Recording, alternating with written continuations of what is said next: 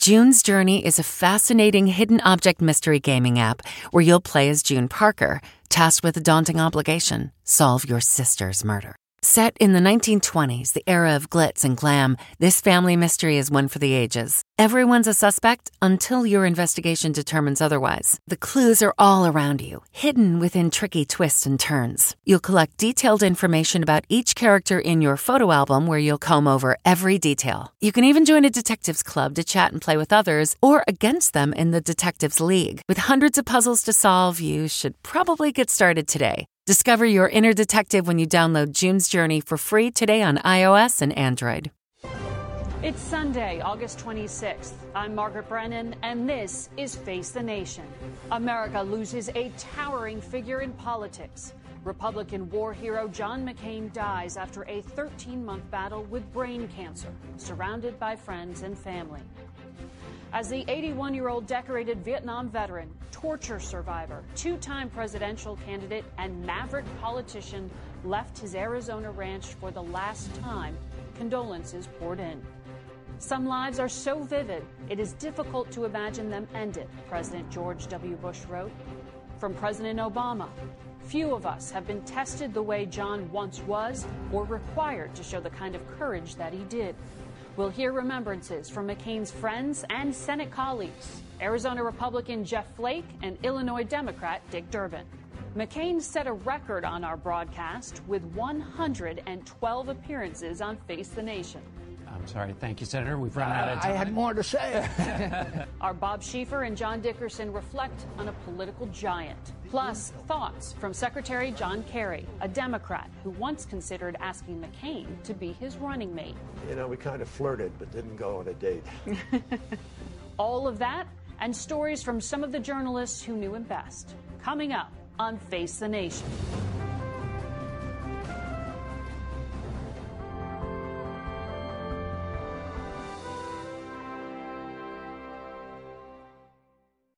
Good morning and welcome to Face the Nation. There has been an outpouring of emotion following the death of John McCain. CBS News chief congressional correspondent Nancy Cordes is in Sedona, Arizona, near the McCain family home. Nancy, what are the plans to honor the senator's life? Good morning, Margaret. Well, as you can see, constituents and neighbors have already come by with flowers and flags as a farewell gesture, and the entire state will have a chance to say goodbye when McCain lies in state at the Arizona Capitol building later this week. He'll be eulogized by former Vice President Joe Biden and other close friends at a service in Phoenix. And then his body will be taken to Washington, where he will lie in state at the U.S. Capitol, where he served for 36 years. There will also be a service at the National Cathedral. McCain never got tired of joking with that trademark self deprecation that he finished fifth from the bottom of his class at the U.S. Naval Academy. And he has asked to be buried there in Annapolis, Maryland, near the grave of a close friend. Margaret? Nancy, thank you. In the more than six decade history of Face the Nation, John McCain was our most frequent guest, and Bob Schieffer conducted most of those interviews. Bob offers us this appreciation of the life of John McCain. Americans first came to know John McCain as a Navy pilot shot down in 1967 over North Vietnam. As a prisoner of war, his captors tortured him for five and a half years. When they learned he was a famous admiral's son, they tried to release him for propaganda purposes, but he refused to go until the other prisoners were freed. It was such courage that marked his long political life. Through two presidential campaigns and decades in the Senate, he became one of the best known politicians in America and was never afraid to cross party lines. Independents, Democrats, Libertarians, Vegetarians, come on over, vote for me. In 1985, he made his first appearance on Face the Nation. Joining us are Arizona Congressman John McCain. By 2008, he had set a record for the most appearances on the broadcast. Welcome John McCain to his 65th appearance oh my on Face the Nation. McCain set the record on the Sunday after winning the Republican presidential nomination with what may have been the most unusual strategy in political history. We lost the trust of the American people when some Republicans gave in to the temptations of corruption. He told the nominating convention his party had lost its way and was part of the country's problem. We came to power to change Washington, and Washington changed us. The general election campaign proved to be as unusual as his fight for the Republican nomination. Frankly, At one point, he found himself defending his opponent, Barack Obama's honor, he is a decent person. after a supporter called Obama Arab. No, ma'am. No, ma'am. He's a, he's a, he's a decent family man, citizen that I just happen to have disagreements with on, on fundamental issues, and that's what this campaign is all about. McCain hoped to win the presidency by attracting independent swing voters. To do that, he toyed with making independent Democrat Joe Lieberman his running mate. Advisors talked him out of it. The next vice president of the United States. Instead, they recommended little known Alaska Governor Sarah Palin. You can actually see Russia from land here in Alaska. Her gaffe prone campaign ended whatever chance he had to win independents. Add on to that a bad economy, and he lost in a landslide. McCain got over it by plunging into his work in the Senate, where he championed causes large and small, sometimes causes his own party wanted no part of. It was former prisoner of war McCain who took on many Republicans to declare America could never condone torture, even against our worst enemies. It's not about them. It's about us. It's about us.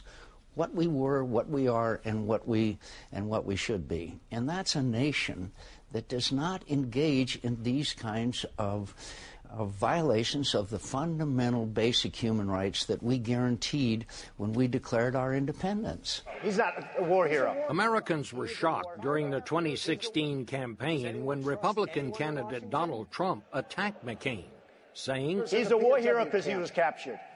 I like people that weren't captured. McCain stayed above the fray during the controversy that ensued, but his relationship with Trump was never warm, and he was the deciding vote that killed the new president's plan to repeal Obamacare.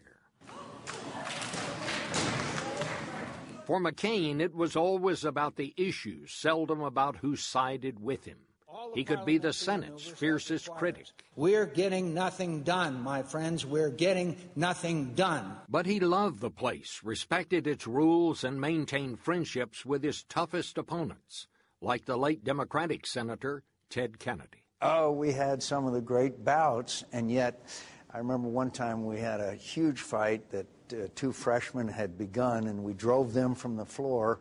And afterwards, we were walking off the floor, and he put his arm around me and he said, We really did a good one that time, didn't we, John? When he and Democratic Senator Chuck Schumer were working to find a compromise on immigration, I remarked it was the first time they had appeared on the Face the Nation set together. What I didn't say was that it was McCain who had convinced Schumer to cancel travel plans and stay in Washington to show solidarity.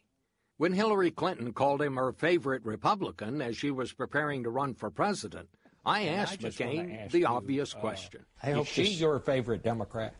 Actually, I hope this program is blacked out in Arizona. Please cut. No, uh,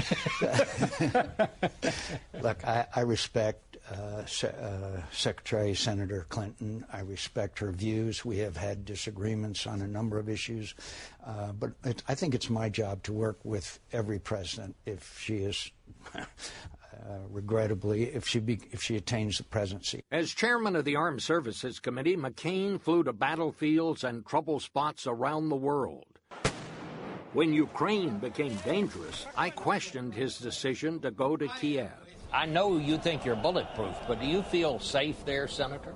Uh, I always feel safe, Bob. I, I, I told you in the past, I know that I'm going to die, but it's only going to be in bed. I always felt John McCain had no more fear of death than he had of taking on an uphill political fight. And to the end, he fought every fight with every ounce of energy that time allowed.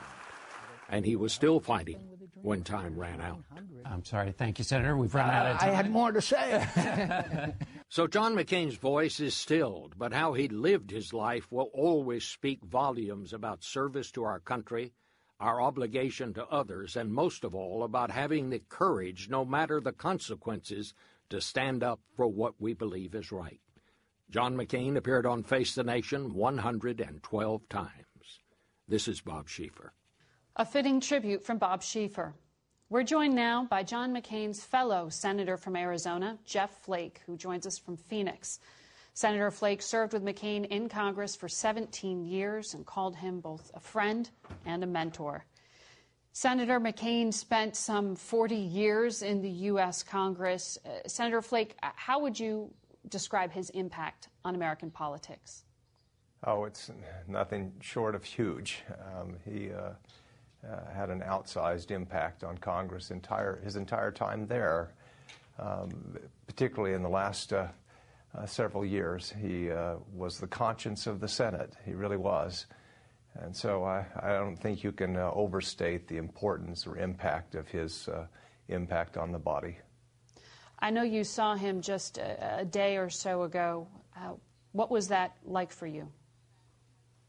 Well, to be there with the family as they uh, uh, were, were with him right near the end was just a, a, a privilege. And uh, to, to thank him, um, I don't know how much he, he could uh, appreciate at that point, but to thank him for especially speaking out uh, in this last year when we needed his voice the most. And I thanked his family for uh, such good care and allowing him and helping him uh, to speak out when we needed to hear his voice. You've called McCain the conscious, conscience of the Senate, um, and in many ways, you've taken up some of his mantle of being a straight talker, but you're retiring. Who becomes that voice for America now? Oh, I, I, think that there will be people who are there and who others who will rise up. And one of the last long conversations I had with John was a few months ago sitting there watching uh, Oak Creek roll by.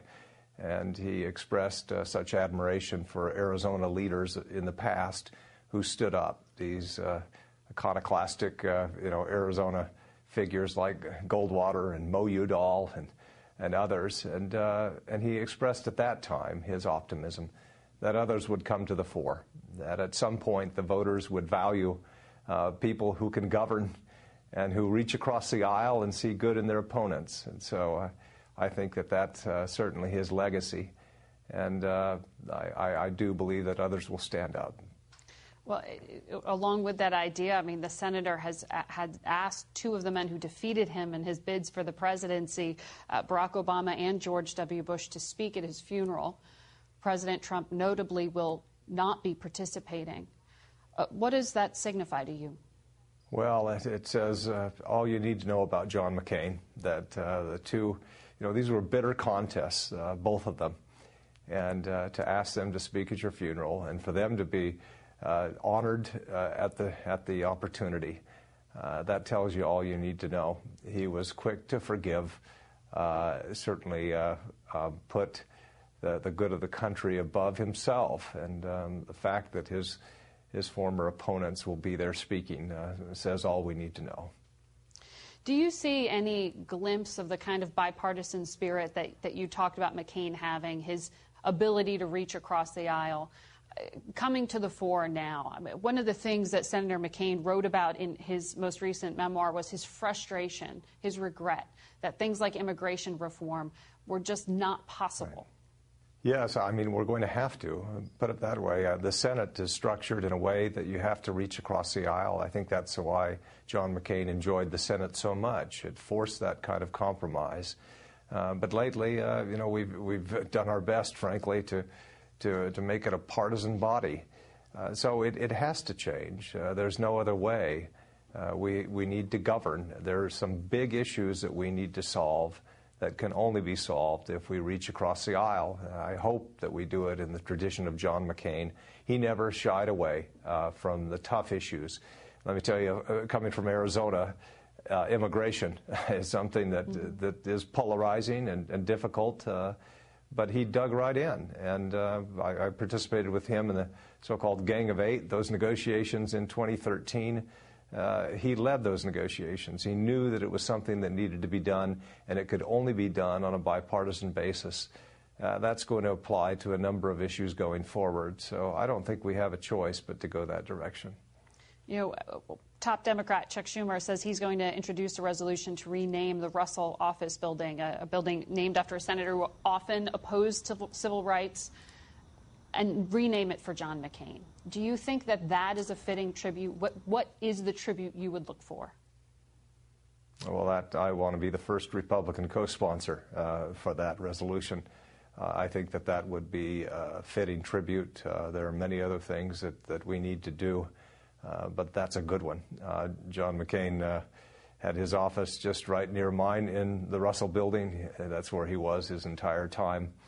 Uh, I think that that's a fitting tribute.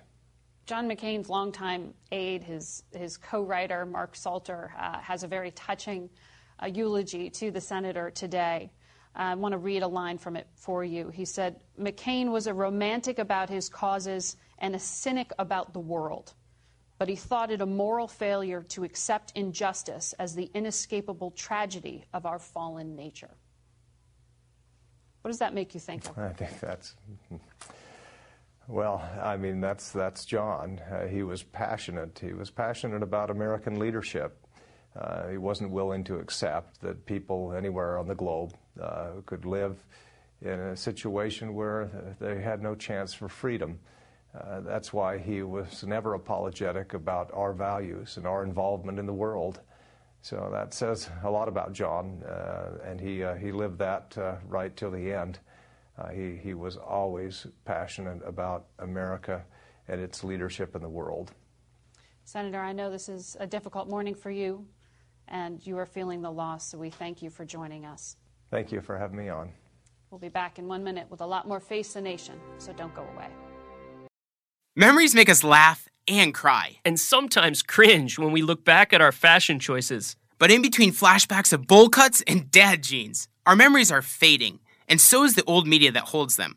Hi, I'm Adam Baselogger. And I'm Nick Mako, and we're the founders of Legacy Box. Legacy Box is the easiest and safest way to preserve your family memories. Here's how it works fill Legacy Box with your outdated media. We professionally digitize and send them back on DVDs, thumb drive, or the cloud. Look, those forgotten home movies, VHS tapes, film reels, and photos are degrading right before your eyes. Experience peace of mind and enjoy reliving the glory days. Join more than half a million families who have already trusted Legacy Box. Save your memories today. Visit legacybox.com slash save, and for a limited time, get 40% off your order. That's legacybox.com slash save for 40% off. legacybox.com slash save. We're back with Illinois Senator Dick Durbin, the number two Democrat in the Senate and a longtime colleague of John McCain's. He joins us from Whitewater, Wisconsin this morning. Senator, thank you for joining us. How would you describe John McCain's impact on American politics? Well, he always had a, a, voice of clarity and vision and courage. But I remember those moments of uncommon decency, which is uh, unfortunately in short supply on the American political scene. Uh, I can recall when he rose to the defense of Barack Obama at a moment in the campaign when very few expected him to. Contrast that with what we went through in the locker up chance of the last election.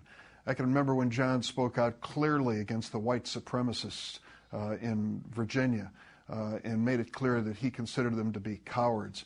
And I can remember when he stood up for the issue of immigration, not an easy issue for anybody, certainly not a conservative Republican from Arizona. We spent six months together negotiating a bipartisan comprehensive bill.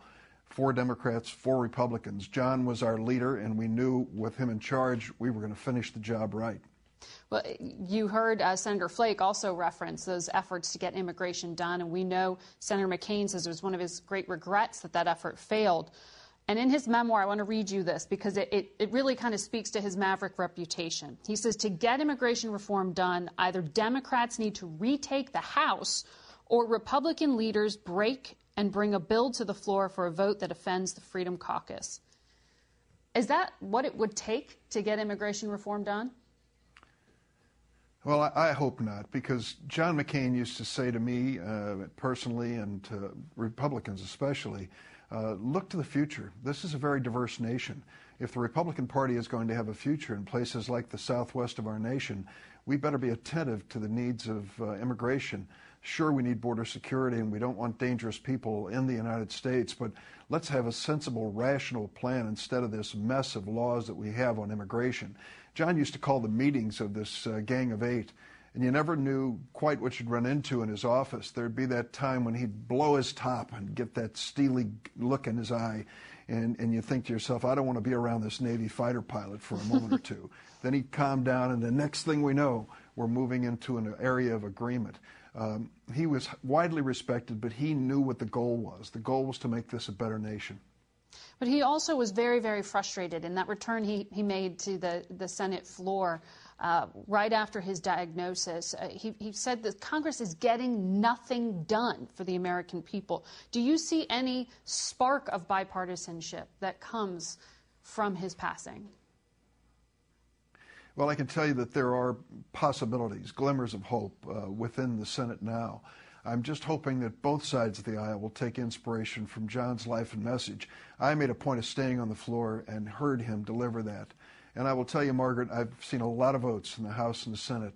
The one that sticks in my mind was after 2 a.m. in the morning when John McCain came through those doors into the Senate chamber, just leaving a phone call from the President of the United States he walked up to that table and he could barely move his arm because of the injuries he'd suffered during Vietnam, and he pushed his thumb down and said no.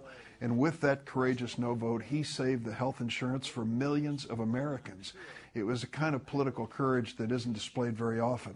I hope it's displayed more in his memory. Well, we know that moment uh, certainly stuck in the mind of President Trump. Um, we know that the president will not be part of the tribute to Senator McCain. What does that signify to you?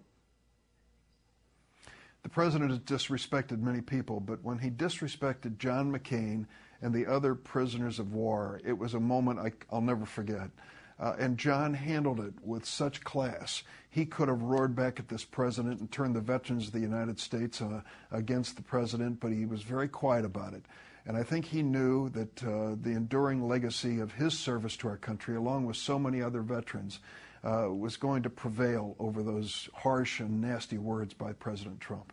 Do you see anyone trying to block this effort that Senator Schumer says he wants to launch to rename the Russell Building after Senator McCain?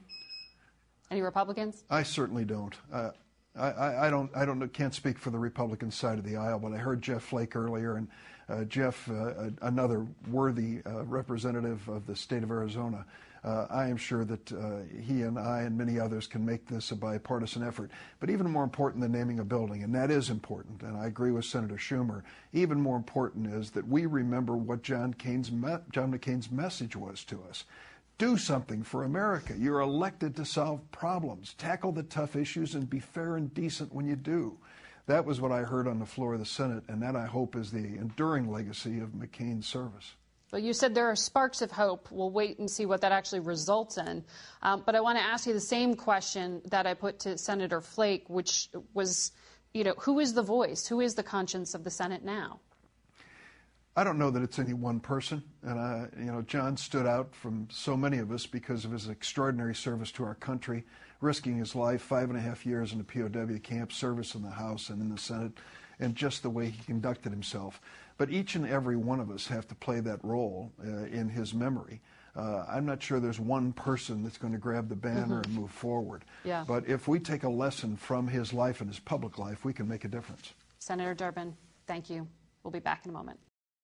What's your next adventure? Everyone deserves a chance to do what they love. Pacific Life helps you reach financial goals while you go after your personal ones. Plans change over time, and your financial solutions can too. Pacific Life has a variety of financial solutions that can help you complement your life goals and passions while managing the uncertainties. Backed by more than 150 years of experience, you can count on Pacific Life to be there so you can go out and keep living your best life. Pacific Life is one of the most dependable and experienced insurers in the industry and has been named one of the 2019 world's most ethical companies by the Ethisphere Institute. The freedom to go after whatever is next for you? That's the power of Pacific. Ask a financial professional about how Pacific Life can help give you the freedom to do what you love, or visit www.pacificlife.com.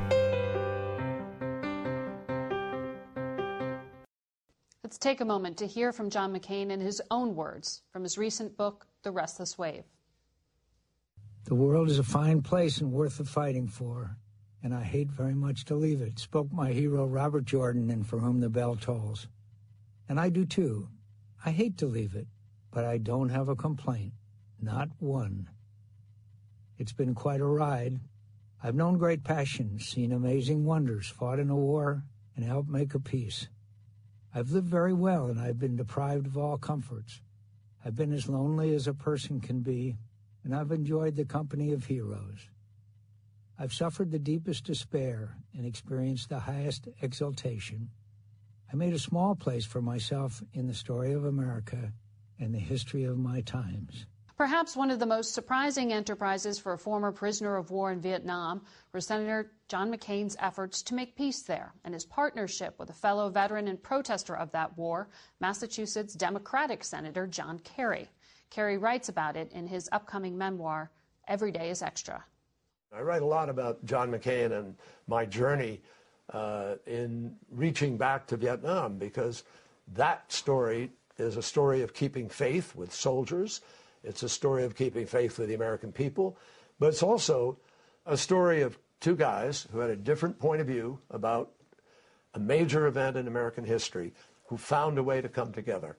So a POW and a protester found a way to be able to make the system work and to work together and find common ground. What's happening in the country and the notion that my journey, I believe, is relevant to how we try to fix our country. How you know you can't you don't just speak out, which I did quite forcefully, but you work to implement our democracy by uh, reaching out across the aisle, by building relationships, by believing in the better angels of American value system. And I think John McCain did that. It's the journey we all went through, where Vietnam tore the country apart. John McCain and I had differences in how we found each other's common ground on an airplane flying to Kuwait. You said that was one of the most consequential conversations of your entire career Absolutely. Congress. Absolutely. Why? Well, because it resulted in this partnership, which sometimes had tensions, but which got things done. You say at one point you even considered, played with the idea at least, of well, we sat partnering down, with him. We sat down and mate. talked, but uh, there were difficult issues to try to work out you know, we kind of flirted but didn't go on a date. He's an incredibly courageous and strong individual. He's a very special, uh, very special patriot. We'll hear more from former Senator Kerry about his book, Every Day's Extra, next Sunday on Face the Nation and CBS Sunday Morning. We'll be right back. Are you having trouble sleeping? NFL players have been coached. Blue light from smart devices, it can affect your sleep. They'll even wear blue blocker glasses in the evening for improved sleep. Others will try tart cherry juice and smoothies. Not only can it help fight inflammation, but to help you sleep, it's got high amounts of natural melatonin that's beneficial for sleep. The other night, my girlfriend told me I was snoring way too much and even the earplugs weren't helping. So the next day, she took me to a sleep number store because if I was snoring, at least she could get a good night's sleep on a sleep number bed. Sleep number beds allow you to adjust on each side to your ideal firmness, comfort, and support. The Sleep Number 360 smart bed senses your movement and automatically adjusts to keep you sleeping comfortably through the night. With Sleep IQ technology inside the bed, it tracks how you're sleeping so you can know every morning how well you've slept and gain insights for your best sleep. Experience the smart, effortless comfort of the Sleep Number 360 smart bed.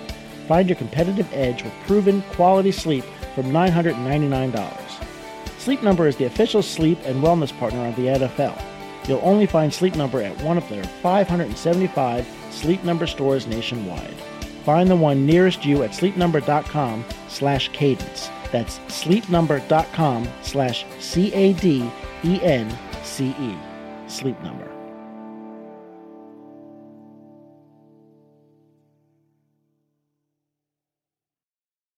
My predecessor at this desk interviewed John McCain not just for this broadcast, but he spent hours one on one with candidate McCain as a reporter when he was on the Straight Talk Express back in 2000. Joining us now from Chicago is, of course, John Dickerson. John, thank you for joining us this morning. Uh, I, I, know you spent so Great many. To be with you, Margaret. You spent so many hours w- with the senator. What was it like to be part of that campaign?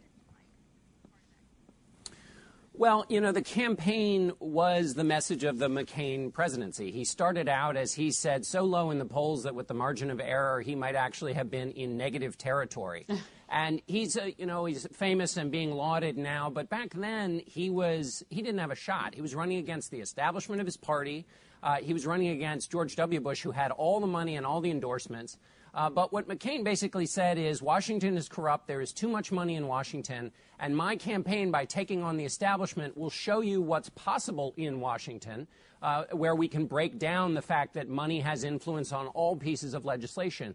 And it's kind of extraordinary to think back about that. He was in the Senate and he was essentially saying that all of his colleagues were corrupt and that he himself had been corrupted by money. The fact that he then was able to take that long shot campaign through was evidence that his message could work and was paying off with, with the voters. And as you say, and I know you've written about this, that the senator was upfront about his own flaws. It wasn't something he tried to hide. He was, and this was something that when, you know, in the, I don't know, millions of interviews I must have done with town hall, uh, people who went to his town halls, over 114 of them, I believe, in New Hampshire in 2000, and then again, in, he did the same thing in 2008.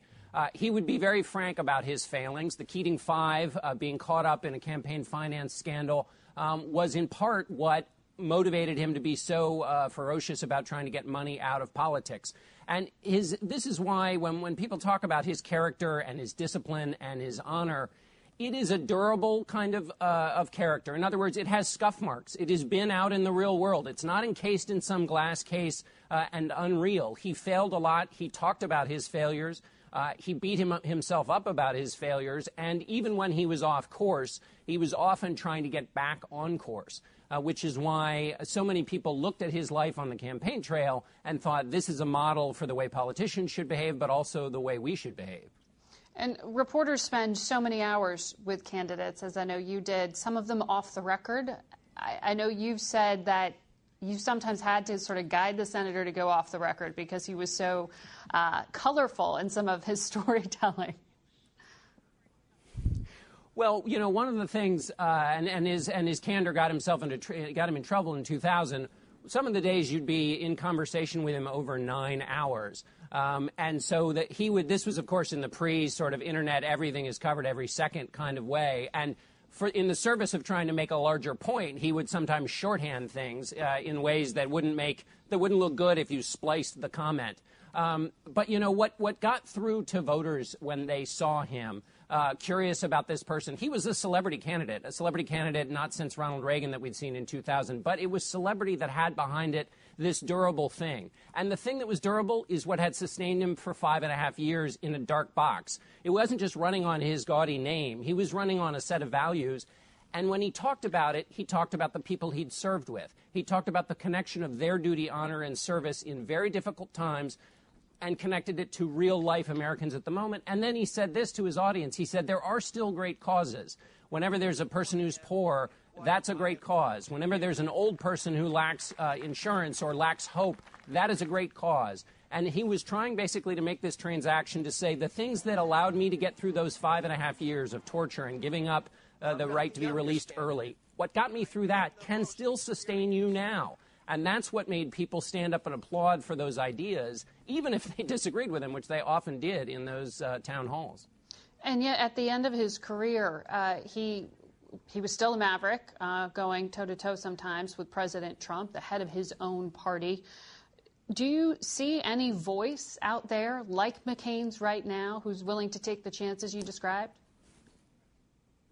in the conversations I've had uh, since his passing, there are a lot of Republicans, a lot of people who think that this is not just the dying of a Senate icon, but the dying of a set of principles. But I think McCain, McCain would argue against that. Uh, and you argue we should just note the way he used to sometimes go after this legislation was the way he used to box at the Naval Academy. They would said he would just run into the middle of the ring and start throwing punches. uh, and he, uh, you know, sometimes that worked and sometimes he got knocked on his behind. But the always getting up is the key thing uh, in McCain. But in terms of whether that still exists, I think his argument would be All he did was plug his life into a set of American values that have been with the country since its founding. The idea of self sacrifice. When he got out of prison, he didn't talk about his great deeds. He talked about the deeds of all around him. Not taking credit for yourself, recognizing the dignity in other people, recognizing even if somebody is in another party, they're still human beings. All of those things are available to all Americans. And while John McCain had a life trying to follow those and sometimes falling them short, everybody can plug into that. That would be his message. So while there may not be one person, I think his argument would be there are a whole nation full of people who have all of those same qualities that they can grab a hold of and live a life that might measure up at the end of it the way people are saying John McCain's did. The better angels still live. Thank you very much, John Dickerson. We will be right back to hear Thanks, more Mary. from some journalists who also knew and covered John McCain throughout his Senate career.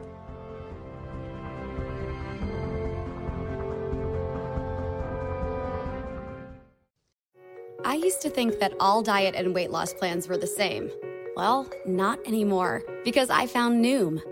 Noom is a new and totally different approach to losing weight and getting healthy that uses psychology and small goals to help change your habits. So it's easy to lose the weight and keep it off for good. Noom combines the power of technology with real human support, offering as little or as much help as you want along the way.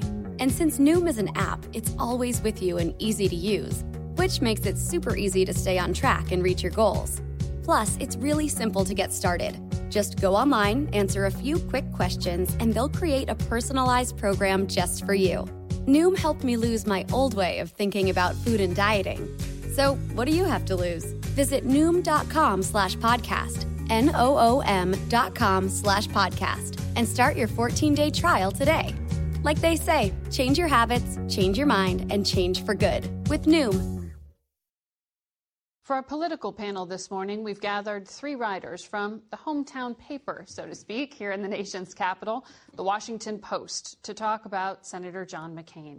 Dan Balz is the chief correspondent covering national politics, the presidency, and Congress. Michael Gerson is a nationally syndicated columnist, and columnist Karen Tumulty wrote the paper's lead story this morning on the life of John McCain. And Karen, I know you've been working on this for some time. You had amazing anecdotes in there. Uh, one that stood out to me was McCain as a child, you said. He had such stubbornness. He once held his breath until he almost passed out. He actually did pass out. Uh, I think his personality became clear very early, and he would have these tantrums where he would hold his breath until he passed out. And his mother went to a Navy doctor who said, next time that happens, just take him fully clothed and drop him in a tub of cold water. so that's how she would deal with it. I don't think it worked. I don't, I don't think that, that really changed the, the character. Um, you know, John Dickerson, our colleague there, was sharing uh, what he had heard, which was last night in Arizona as the senator's body was being taken from his home. There were people just gathered on the side of the road saluting him uh, one last time, sort of an informal tribute to John McCain. Mm-hmm. Um, Dan, it, you know, we talk a lot about the sparring he's doing with the current president, mm-hmm. but there is still that deep respect that is coming there, and you saw last night in Arizona. I think you're seeing it everywhere. I mean, not and not just from politicians and the kinds of statements that we're hearing from from everyone who's had their life touched by John McCain. I got an email from a friend this morning who's up in upstate New York who was at a diner for breakfast and people were talking about McCain there uh, and what a patriot he was. So, I mean, I think his impact goes way beyond just the pure political system. I think people look at him for what he was, which was a patriot and an American. And I think that that set of values uh, is something that I think people find in short supply today. And they look at McCain's life and his example and they think, we, we need more of that. Yeah. I think there's a little bit of desperation in some of this that we don't have it in as much as we need. This is a time when we need heroes, and this is a hero passing from the scene. So I think there's a bittersweet element to this. He was the polar opposite to the president on many things um, Although, and really played that role. I also think that what we're seeing here is the passing of a generation when it was expected that our national leaders would have early in their lives served.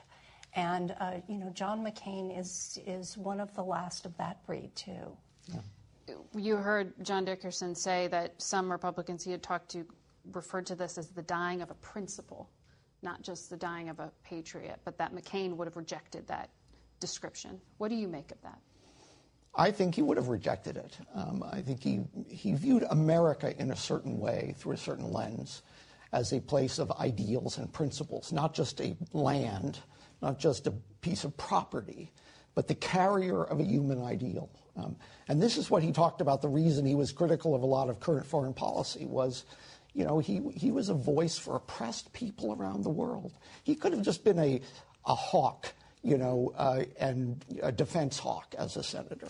And he spoke up for the people of Vietnam. He spoke up for the people around Asia who knew his name from Radio Asia. This is someone who cares about me. Um, and that was really a, a, great role that he played about you know extending American values. It was certainly a role he put himself in in the past year since the election of President Trump. I, I'm thinking of him going to the Munich Security Conference and standing up in front of European allies despite being you know not feeling well and saying basically don't don't forget us and I'm going to stand up for Western values. America is still here.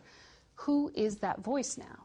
I think it remains to be seen who that voice is, but I also think it is much more difficult to do what John McCain has done throughout his life in the current era we're in. I mean, one of the things I think his passing represents is the passing of a certain era. I mean, he operated at a time when not he had he had principles that he lived in ways that other politicians didn't, and yet at the same time, there was a greater acceptance of the kinds of ambitions and values that he was trying to represent, i.e., working across party lines to get things done, recognizing that compromise is a way to get progress, uh, an ability to have fights with people and move on.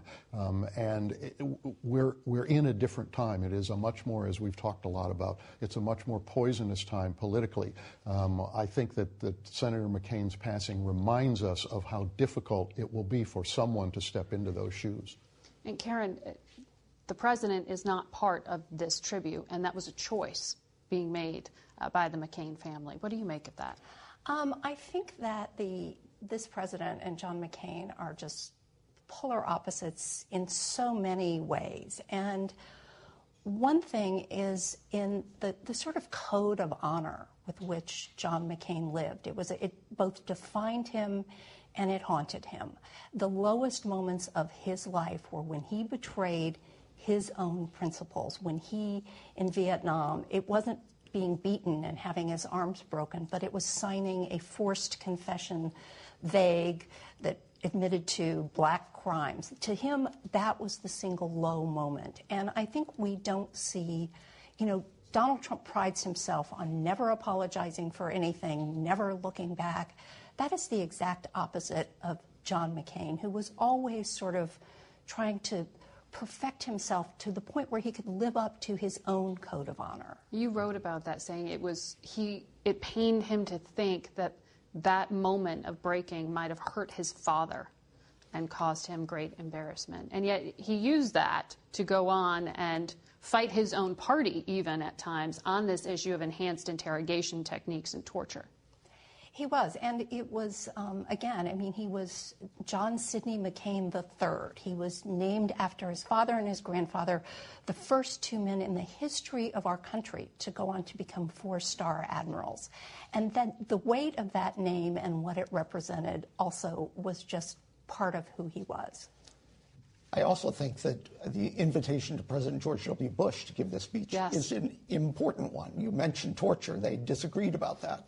This was one of the toughest rivalries in American politics. It was, was a pretty tough yeah, fight. I had. was on the other side of that, uh, you know, McCain Express right. in 2000. We thought it was going to run us over. And it, it you were pretty, a speechwriter. Yeah, but uh, over the years, um, McCain and uh, George W. Bush have talked on the phone quite a bit and more, even more in the period during his illness. Um, about and, what? And well, I think about old times. Um, you know, like you know, former football players. Um, you know, that talk about old rivalries. Um, but it became very warm. I think a genuine friendship. And and Senator McCain asked uh, President Bush to give the eulogy months ago, um, as he was thinking about who he wanted as his own um, uh, funeral. So I think it's a sign of reconciliation in a lot of ways, a good one. he asked George W. Bush, he asked Barack Obama, the two men who really defeated him in his bids for the presidency. I mean, what do you, what is the message that the senator was going for in choosing those two individuals? Well, I think the message is personally, he always moved on. I mean, he didn't live in yesterday with all of its uh, recriminations. And yet, moved, President Trump. Yeah, moved, moved on to the next stage. Um, and I think that, you know, this represents that. I mean, both of these were rivals, but these were the kind of rivals where they believed the other side was going to serve the country. Um, they had different views, but similar goals. And I think we're losing some of that. The, the, the, the conflict with President Trump is interesting because from President Trump to John McCain is personal attack. He's not a hero just because he got shot down. That's the way he has gone at that. John McCain has opposed President Trump on principles. Mm-hmm.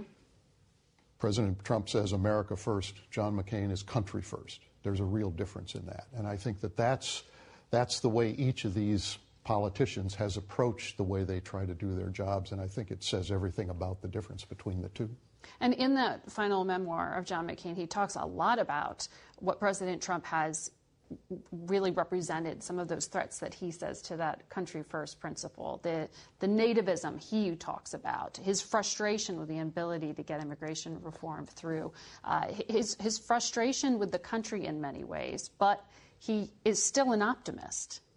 He is an optimist, there. he's a realist, um, but I think that at his heart, he is a fighter and he's a fighter for the principles that he has believed in. I mean, this notion of fighting for a cause larger than yourself can, you know, sound corny and mm-hmm. cliched. Mm-hmm. He lived that, uh, and I think that that's why the battles that he has been engaged in, both before President Trump and currently with President Trump, flow out of the same set of principles. And Karen, one of the things that perhaps sticks in, in, the president's mind, not only the vote on health care, but also, and he writes about this in The Restless Wave, is the decision to be to, to receive this so-called Steele dossier when he was in Europe, and to be the one who brought that to the FBI and hand it to Jim Comey.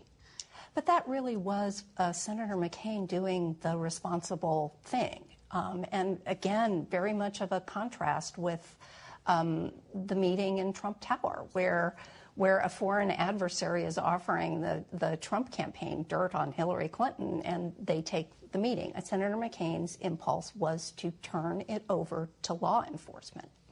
And he writes about that. That was why he chose that, the justification for it. And yet, in this environment, it is filtered as just a political choice, not one of principle here.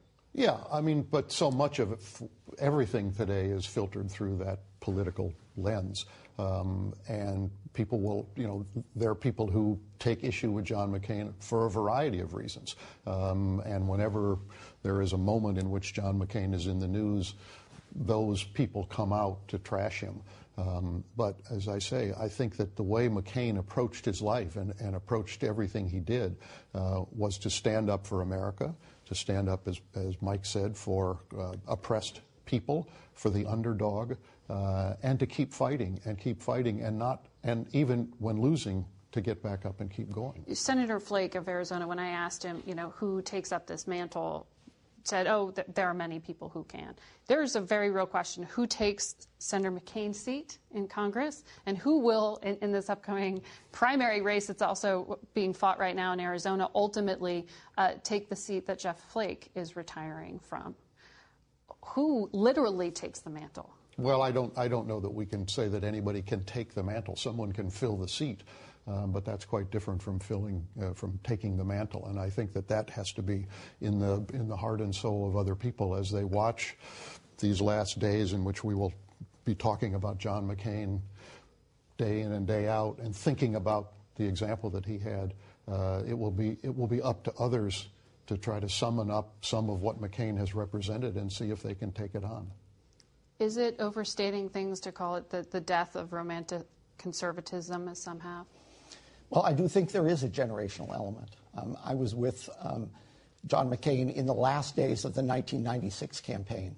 During 96 hours where we went straight, Bob Dole went straight. Um, the person, he was going to lose, Dole was going to lose, but the person who rode on the plane with him was John McCain. And we were at an, a uh, bowling alley at 2 a.m where uh, Dole lost his voice, and McCain had to provide that voice. And the, the points he made about service and sacrifice in praising that generation brought everyone to tears. It was just extraordinary. Who has the, you know, the ability, the standing to be that voice? And I think that's an open question. And yet, I think that if you look at his concession speech in 2008, where he was actually mm-hmm. celebrating the moment that the country had reached, even as he's con- conceding defeat, he was a remarkable man. He was, and I know we will all be watching as he is honored this week. Thank you for sharing your stories about him. And thank all of you for joining us this morning. That's it for us today. There will be continuing coverage of the life and legacy of John McCain all this week here on CBS News and on our digital network, CBSN. Until next Sunday, for Face the Nation, I'm Margaret Brennan. Today's guests were Arizona Republican Senator Jeff Flake, Illinois Democratic Senator Dick Durbin, and former Secretary of State John Kerry. The executive producer of Face the Nation is Mary Hager. This broadcast was directed by Allison Hawley. Face the Nation originates from CBS News in Washington. For more Face the Nation, we're online at facethenation.com and you can. For more than two centuries, the White House has been the stage for some of the most dramatic scenes in American history. Inspired by the hit podcast American History Tellers, Wondery and William Morrow present the new book, The Hidden History of the White House. Each chapter will bring you inside the fierce power struggles, the world altering decisions, and shocking scandals that have shaped our nation. You'll be there when the very foundations of the White House are laid in 1792, and you'll watch as the British burn it down in 1814. Then you'll hear the intimate conversations between FDR and Winston Churchill as they make plans to defeat Nazi forces in 1941. And you'll be in the Situation Room when President Barack Obama approves the raid to bring down the most infamous terrorist in American history. Order The Hidden History of the White House now in hardcover or digital edition, wherever you get your books. Hey, everybody, Jon Stewart here. I am here to tell you about my new podcast, The Weekly Show. It's going to be coming out every Thursday. So exciting. You'll, you'll be saying to yourself, TGIT. Thank God it's Thursday. We're going to be talking about all the things that hopefully obsess you in the same way that they obsess me the election, economics, earnings calls. What are they talking about on these earnings calls? We're going to be talking about ingredient to bread ratio on sandwiches. And I know that I listed that fourth, but in importance, it's probably second. I know you have a lot of options as far as podcasts go, but how many of them come out on Thursday? I mean, talk about innovative. Listen to the weekly show with Jon Stewart wherever you get your podcasts. It was the biggest scandal in pop music. The stars of Milli Vanilli, the Grammy-winning multi-platinum R&B phenomenon, were exposed as frauds. But none of this was their idea. So whose idea was it? Enter German music producer Frank Farian. He saw the success of acts like Michael Jackson and Prince, and he wanted in, no matter the cost. So he devised the perfect pop heist two once in a lifetime talents who were charismatic, full of sex appeal, and phenomenal dancers. The only problem? They couldn't sing. But Frank knew just how to fix that. Wondery's new podcast, Blame It on the Fame, dives into one of pop music's greatest controversies and takes a never before heard look at the exploitation of two young black artists. Milli Vanilli set the world on fire, but when the truth came out, Rob and Fab were the only ones who got burned. Looking back now, it's hard not to wonder why did everyone blame them and not the man pulling the strings? Follow Blame It on the Fame, Milli Vanilli, on the Wondery app or wherever you get your podcasts. You can binge all episodes of Blame It on the Fame early and ad free right now by joining Wondery Plus.